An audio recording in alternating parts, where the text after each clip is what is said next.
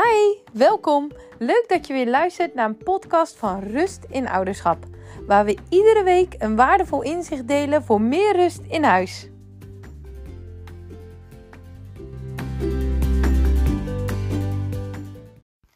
Hey, wat leuk dat je weer luistert naar deze podcast.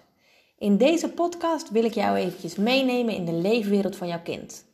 Stel je eens eventjes voor dat jij jouw kind bent. Misschien ben je 4 jaar, 8 of 12 en bedenk je dan eens dat er gedurende de dag heel veel voor jou bepaald wordt. Er wordt misschien bepaald hoe laat je naar bed moet, hoe laat er gegeten wordt, wat je eet, misschien ook wel wat voor kleding je aantrekt. Maar ook wanneer je moet stoppen met spelen of wanneer jullie ergens naartoe moeten voor een boodschap of visite. En ben je bij die visite net lekker aan het spelen, dan moet je opeens wel weer weg. Als ouder bepaal je, vaak heel onbewust, heel veel voor je kind. Jij bepaalt wat er moet gebeuren en hoe dat moet en wanneer. En wij als ouder hebben vaak in gedachten al uitgestippeld hoe een dag eruit gaat zien. je weet wat je gaat doen, welke voorbereidingen er nodig zijn, hoe laat je weggaat, hoe laat je weer teruggaat. Maar vooral jonge kinderen kunnen dat helemaal nog niet overzien. Ze hebben totaal geen tijdsbesef. hoe vaak vragen ze niet op een dag: is het al avond? Of komt papa alweer thuis? Of gaan we al eten? Maar ook kinderen tot 9 jaar, die kunnen ook nog niet goed vooruitkijken. Dus ook zij kunnen zo'n dag nog niet goed uitstippelen. En daarbij wordt er op zo'n dag dus vaak veel bepaald voor onze kinderen. En hoe goed je misschien je kind er ook probeert op voor te bereiden, ze worden vaak toch nog overvallen in het moment. Of zitten er gewoon niet altijd op te wachten dat jij zegt dat het echt tijd is om te gaan. Of dat je kind aan tafel moet komen om te eten. Of ze willen juist al ergens eerder weg. Of ze moeten op jou wachten als jij iemand tegenkomt bij het winkelcentrum en daarmee staat te praten. Of misschien zit je kind net lekker een filmpje te kijken is iets super moois aan het bouwen of is druk bezig met huiswerk en heeft eigenlijk nog helemaal geen trek of geen zin om te gaan eten. Maar als wij het zeggen als ouder, dan moet het meestal wel gebeuren.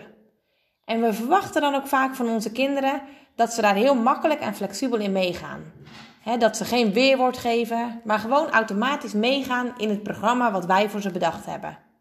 En stel je nou eens voor, jij zit zelf als volwassene net lekker met een vriendin te kletsen, of je zit midden in een film of in een boek en er wordt opeens voor jou bepaald dat het over vijf minuten tijd is om te gaan. Of je had bedacht om thuis lekker wat te rommelen, maar dan wordt er voor jou bepaald dat je mee moet gaan met boodschappen doen en dat je ook vandaag je kamer nog opruimt. Hè, daar zit je misschien zelf ook niet op te wachten. En wat gebeurt er op het moment dat jouw kind niet doet wat je van hem of haar vraagt? Je kind reageert misschien geïrriteerd of geeft een brutale mond en wil eigenlijk helemaal niet stoppen met wat hij aan het doen is. En wat is jouw reactie daar dan weer op?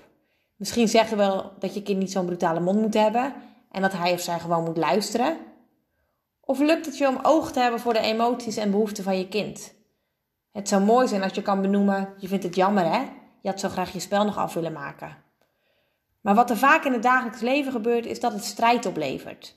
dit soort momenten dat jij iets bepaalt voor je kind, levert vaak strijd op. En je kind luistert niet altijd gelijk.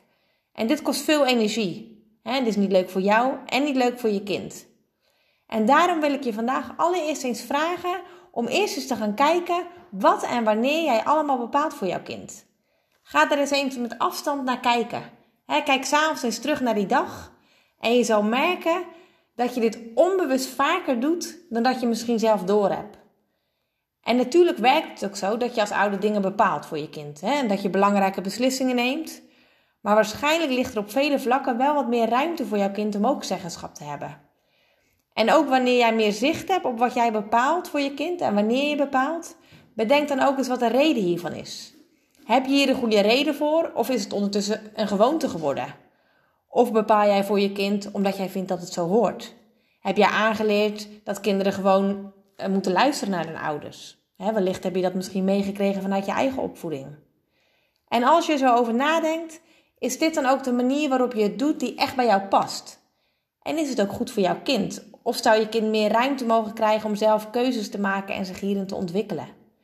Ga daarom eens goed naar kijken. Wanneer bepaal jij voor je kind en wat bepaal je voor je kind? En dan is de volgende stap om te kijken waar je meer balans in zou kunnen aanbrengen in waar jij de regie houdt waarin jij bepaalt en waar er ook ruimte ligt voor jouw kind om mee te denken over iets. En je zult merken als jouw kind die ruimte voelt, dan zorgt het er ook voor dat jouw kind makkelijker gaat luisteren en zal juist de bereidheid van jouw kind alleen maar groter worden, waardoor er minder strijd is en meer rust in huis. En wil je hier nou serieus mee aan de slag? Kijk dan hieronder eens naar de cursus Rust in Huis. Want vele ouders zijn jou voorgegaan om meer bewust en met meer vertrouwen de opvoeding aan te gaan. En die hebben al veel mooie stappen gemaakt voor meer gezelligheid in huis en meer oog te hebben voor de emoties en de behoeften van hun kinderen. En wil je dat nu ook? Wacht er dan niet langer mee, maar ga ook die stap nemen. Dan wil ik je voor nu natuurlijk bedanken voor het luisteren naar deze podcast en tot de volgende keer.